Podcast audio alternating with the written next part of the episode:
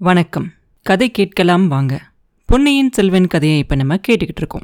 அந்த மதம் பிடிச்ச யானை ஆழ்வார்க்கடியான் நம்பியே குறி வச்சு அவரையே துரத்துக்கிட்டு பக்கத்துல பக்கத்துல பக்கத்துல வந்துகிட்டு இருந்துச்சு. என்னதான் நம்பி அவரோட கைத்தடியை தூக்கி அதட்டினாலும் அதுக்கெல்லாம் பயந்து நின்றுமா என்ன அது? அது தும்பிக்கையை தூக்கிக்கிட்டு கத்திக்கிட்டு எல்லா பக்கமும் இருக்கிற செடிகளெல்லாம் பிச்சு தூக்கி எரிஞ்சுக்கிட்டு மேலே மேலே வந்து அவர் பக்கத்துல வந்துரும். அடுத்த வினாடி ஆழ்வார்க்கடியானோட கதி அதோ கதிதான். அப்படிங்கிறதுல சந்தேகமே இல்லை. கூட துணைக்கு வந்தாங்களே அந்த ரெண்டு வீரர்களும் அவங்க ரெண்டு பேரும் நின்னது நின்னபடிக்கு அந்த இடத்துலயே ஆன்னு கத்துறாங்க.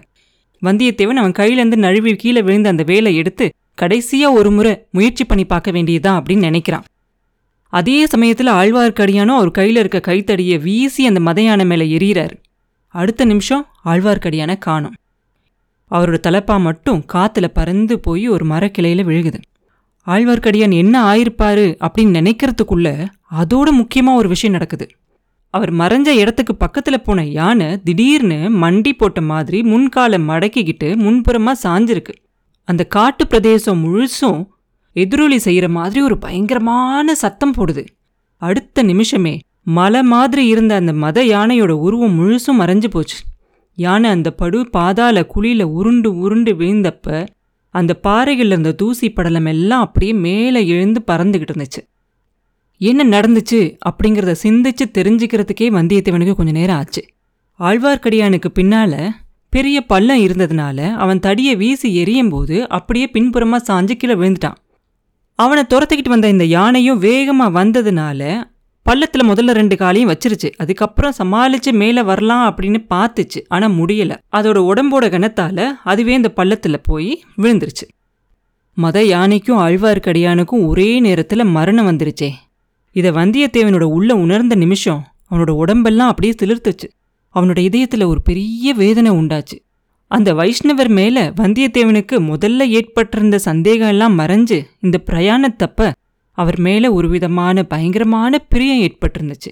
அப்படிப்பட்டவனுக்கு இப்படி ஒரு கதி நேரணுமா? அவரோட உதவியும் வழித்துணையும் இல்லாமல் இனி நம்ம எப்படி ஏற்றுக்கிட்ட வேலையை முடிக்க போகிறோமோ அப்படிங்கிற கவலையும் அவனுக்கு வந்துச்சு. சரி அப்படின்னு சொல்லி அந்த வைஷ்ணவரும் அந்த யானையும் மறைஞ்சு போனாங்க இல்லையா அந்த பள்ளம்? எங்கே விழுந்தாங்களோ அந்த இடத்துக்கிட்ட போய் நிற்கிறான் வந்தியத்தேவன். கீழே உத்து பார்க்கும்போது ஒரே புகையாக தெரியுது. கொஞ்ச நேரத்துக்கு ஒன்றுமே தெரியல. அந்த புழுதியில் ஒன்றுமே தெரியல. மண் புழுதியில். கொஞ்ச நேரம் கழித்து அந்த புழுதியெல்லாம் அடங்கினதுக்கப்புறமா யானை அந்த இடத்துல விழுந்துச்சு இல்லையா? அந்த இடத்துல இருந்த செடி மரம் எல்லாம் நாசமாக இருந்துச்சு என்ன தம்பி சும்மா வேடிக்கை பார்த்துக்கிட்டே நிற்கிற ஒரு கை கொடுக்கக்கூடாதா அப்படின்னு ஒரு குரலை கேட்ட உடனே வந்தியத்தேவனுக்கு ஒரு நிமிஷம் தூக்கி வாரி போடும். சந்தோஷத்தில் தள்ளாடி கீழே விழாமல் குரல் எங்கேருந்து வந்துச்சு அப்படின்னு பார்ப்பான். யானை விழுந்த வழிக்கு பக்கத்தில் ஒரு செங்குத்தான ஒரு பாறைக்கிட்ட ஒரு மரத்தோட ஆணி வேரை பிடிச்சிக்கிட்டு தொங்கிக்கிட்டு இருப்பார் ஆழ்வார்க்கடியான். வந்தியத்தேவனோட சந்தோஷத்தை கேட்கணுமா என்ன? உடனே வேடிக்கை பேச்சும் வந்துடும் அவனுக்கு. ஓஹாஹோ வைஷ்ணவரே கஜேந்திரனுக்கு மட்டும் மோட்சத்தை கொடுத்துட்டு நீங்க திரிசங்க சொர்க்கத்தில் நின்னுட்டீங்களோ? அப்படின்னு சொல்லிக்கிட்டு அங்கிருந்த வீரர்கள் ரெண்டு பேரையும் கை தட்டி வர சொல்லுவான். அவங்க வந்த உடனே அவன் இடுப்பில் கட்டியிருக்க அந்த துணியை எடுத்து ஒரு பக்கத்தை அந்த ரெண்டு வீரர்கள்கிட்ட கொடுத்துட்டு இன்னொரு பக்கத்தை ஆழ்வார்க்கடியானுக்கு கொடுப்பான். ஆழ்வார்க்கடியானும் அந்த மரத்தை விட்டுட்டு அந்த துணியை பிடிச்சிக்குவார். மூணு பேருமா சேர்ந்து நீ இழுக்கிறியா நான் இழுக்கிறியா? அப்படின்னு சொல்லி கஷ்டப்பட்டு அவனை மேலே தூக்கி கொண்டு வருவாங்க. கொஞ்ச நேரத்துக்கு ஆழ்வார்க்கடியன் பெருமூச்சு விட்டுட்டு பேசாம படுத்திருப்பார். திடீர்னு எந்திரிச்சு உட்காந்து கிளம்புங்க கிளம்புங்க நல்லா இருட்டுறதுக்கு முன்னாடி ராஜபாட்டைக்கு போய் சேர்ந்துடணும். என் தலைக்குட்டை எங்க தடி எங்க? அப்படின்னு கேட்பார் ஒன்றும் அவசரம் இல்லை. நீங்கள் கொஞ்சம் ஓய்வு எடுத்து படுத்துக்கங்க. அதுக்கப்புறம் புறப்படலாம் அப்படின்னு சொல்லுவான் வந்தியத்தேவன். அப்போ ஒரு நரி ஊழையிடுற சத்தம் கேட்கும் இன்னொரு பக்கத்தில் இன்னொரு நரி. நூறு இரநூறு நரியோட சத்தம் கேட்கும் அந்த மேட்டு பிரதேசமாக இருந்த அந்த காட்டிலிருந்து கீழே பள்ளத்தை நோக்கி நிறையா இடங்கள்ல சலசலப்பெல்லாம் கேட்கும் புதர்கள் எல்லாம் மறைஞ்சிருக்கக்கூடிய அந்த சிறுத்தைகளோட அசைற சத்தம் கேட்கும் அந்த அந்த குழி இருக்கும் இல்லையா? அந்த யானை விழுந்துச்சுல குழி. அந்த குழிக்கு மேலேயும் கூட நிறைய கழுகுகளும் பருந்துகளும் வந்து வட்டமிட்டு சுத்திக்கிட்டு இருக்கும். யானையோட மரணம் அப்படிங்கிறது சாதாரண விஷயம் இல்லை. இங்கே பக்கத்தில் அக்கம் பக்கத்தில் ரொம்ப தூரத்தில் இருந்த எல்லாம் எல்லா மிருகங்களும் பட்சிகளும் கொஞ்ச நேரத்துக்கெல்லாம் இந்த கஜேந்திரனோட உடம்ப சாப்பிட்றதுக்காக வந்துடும் நம்மளும் அதுக்கு சாப்பாடாயிடக்கூடாது புறப்படுங்க உடனே அப்படின்னு சொல்லுவார் ஆழ்வார்க்கடியான். இப்போ வந்தியத்தேவன் எதுவும் மறுத்து பேச மாட்டான். நாலு பேரும் அந்த காட்டு வழியில் எவ்வளோ வேகமாக நடந்து போக முடியுமோ அவ்வளோ வேகமாக நடந்து போவாங்க. சூரியன் அஸ்தமிக்கிறதுக்கு முன்னாடி ராஜபாட்டைக்கு வந்துடுவாங்க அந்த ராஜபாட்டையில் வரவங்களும் போகிறவங்களும் வண்டிகளும் வாகனங்களும் ஒரே கலகலப்பாக இருக்கும். யானை மேலே சர்வசாதாரணமாக நிறைய வீரர்கள் ஏறி போய்கிட்டு இருப்பாங்க. அதை பார்த்த உடனே வந்தியத்தேவனுக்கு ஒரே வியப்பாக இருக்கும். இந்த மாதிரி ஒரு மிருகம் ஒன்று தானே இன்னைக்கு காட்டு பாதையில் அவ்வளோ பயத்தை உண்டு பண்ணிருச்சு அப்படின்னு நினச்சி ஆச்சரியப்படுவான். இந்த ராஜபாட்டை எங்கேருந்து எங்கே போகுது? நம்ம இப்போ எங்கே வந்திருக்கோம்? எங்கே போகிறோம் அப்படின்னு கேட்பான். அனுராதபுரத்திலிருந்து சிம்மகிரிக்கு போகிற ராஜப்பாட்டை அங்கே தான் நம்ம இப்போ வந்து சேர்ந்துருக்கோம். தம்பல்லை அப்படிங்கிற ஒரு ஊர் இங்கேருந்து ஒரு அரைக்காத தூரத்தில் இருக்குது ராத்திரி அங்கே போய் சேர்ந்துடலாம் அப்படின்னு சொல்லுவான் ஆழ்வார்க்கடியன். ராஜபாட்டை வழியாவே சந்தோஷமா வந்திருக்கலாமே. எதுக்காக காட்டு வழியா வந்தோம்? அப்படின்னு கேட்பான். ராஜபாட்டையில் நம்ம வந்தால் வழி முழுசா நம்ம எல்லா இடத்துலையும் நிறுத்தி சோதனை செய்வாங்க. அப்படியே செஞ்சாலும் கூட அனுராதபுரத்தை தாண்டி நம்மளை வர விட்டுருக்க மாட்டாங்க. அங்கேயே நிறுத்தியிருப்பாங்க. நான் கேள்விப்பட்ட வரைக்கும் இளவரசர் சிம்மகிரி பக்கமாக போயிருக்கிறதா தெரிஞ்சிச்சு. அதனால தான் குறுக்கு வழியில வந்தேன். இன்னமும் நம்ம அவரை கண்டுபிடிப்போமா இல்லையா அப்படிங்கிறது எனக்கு தெரியல. வேற எங்கேயாவது போகாமல் இருக்கணும் அப்படின்னு சொல்லுவான் ஆழ்வார்க்கடியான். அந்த ராஜபாட்டியோட ரெண்டு பக்கமும் நிறைய வீடுகள்லாம் இருக்கும். எல்லாருமே அவங்கவுங்க அவங்கவுங்க வேலையெல்லாம் பார்த்துக்கிட்டு இருப்பாங்க. அவங்களெல்லாம் பார்த்தா சிங்களவர்கள் மாதிரி தெரியும்.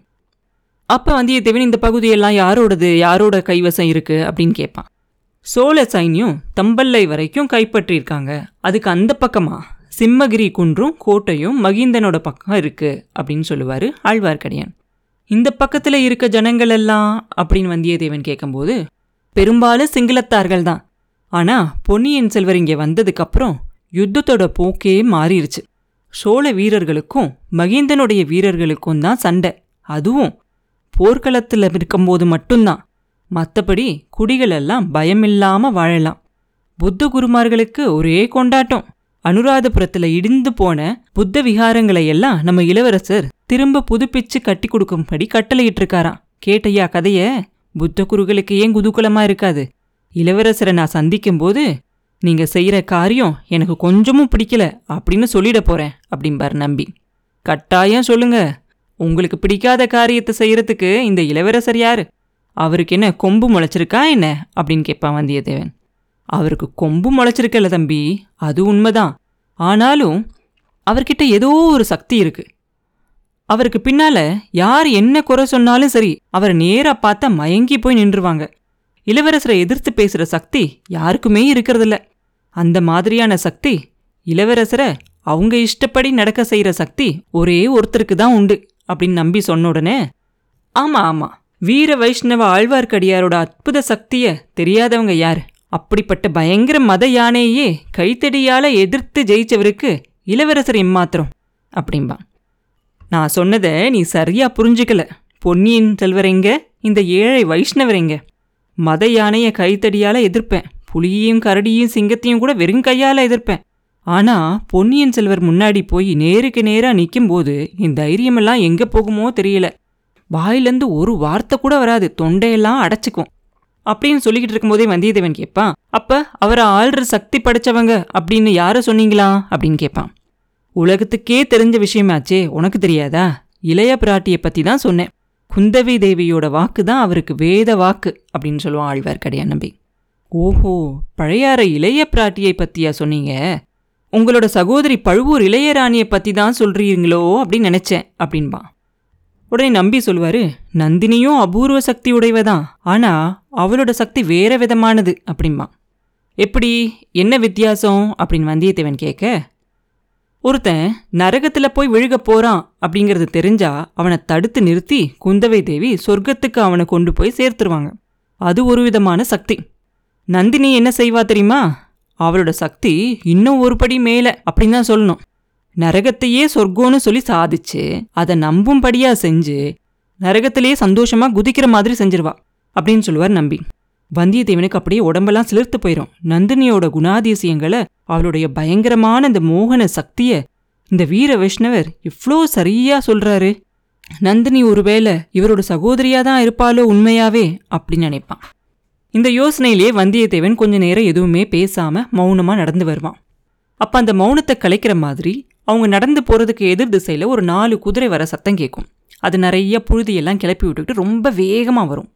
வந்த குதிரைகள் இவங்க நடந்து போகிற நாலு பேரையும் தாண்டி அந்த நாலு குதிரையும் கொஞ்சம் தூரம் போயிடும் இவங்களை தாண்டி அந்த குதிரை போன உடனே வந்தியத்தேவன் நினைப்பான்? அந்த நாலு குதிரையில் ஒரு குதிரையில் இருந்தவனை நம்ம எங்கேயோ பார்த்துருக்கோமே. அது பார்த்திபேந்திரவர்மன் இல்லையா? காஞ்சியில் இருக்கக்கூடிய இளவரசர் ஆதித்தரோட அந்தரகமான நண்பன் இல்லையா அவன்? நம்மளை பார்த்தாலே அவனுக்கு பிடிக்காதே.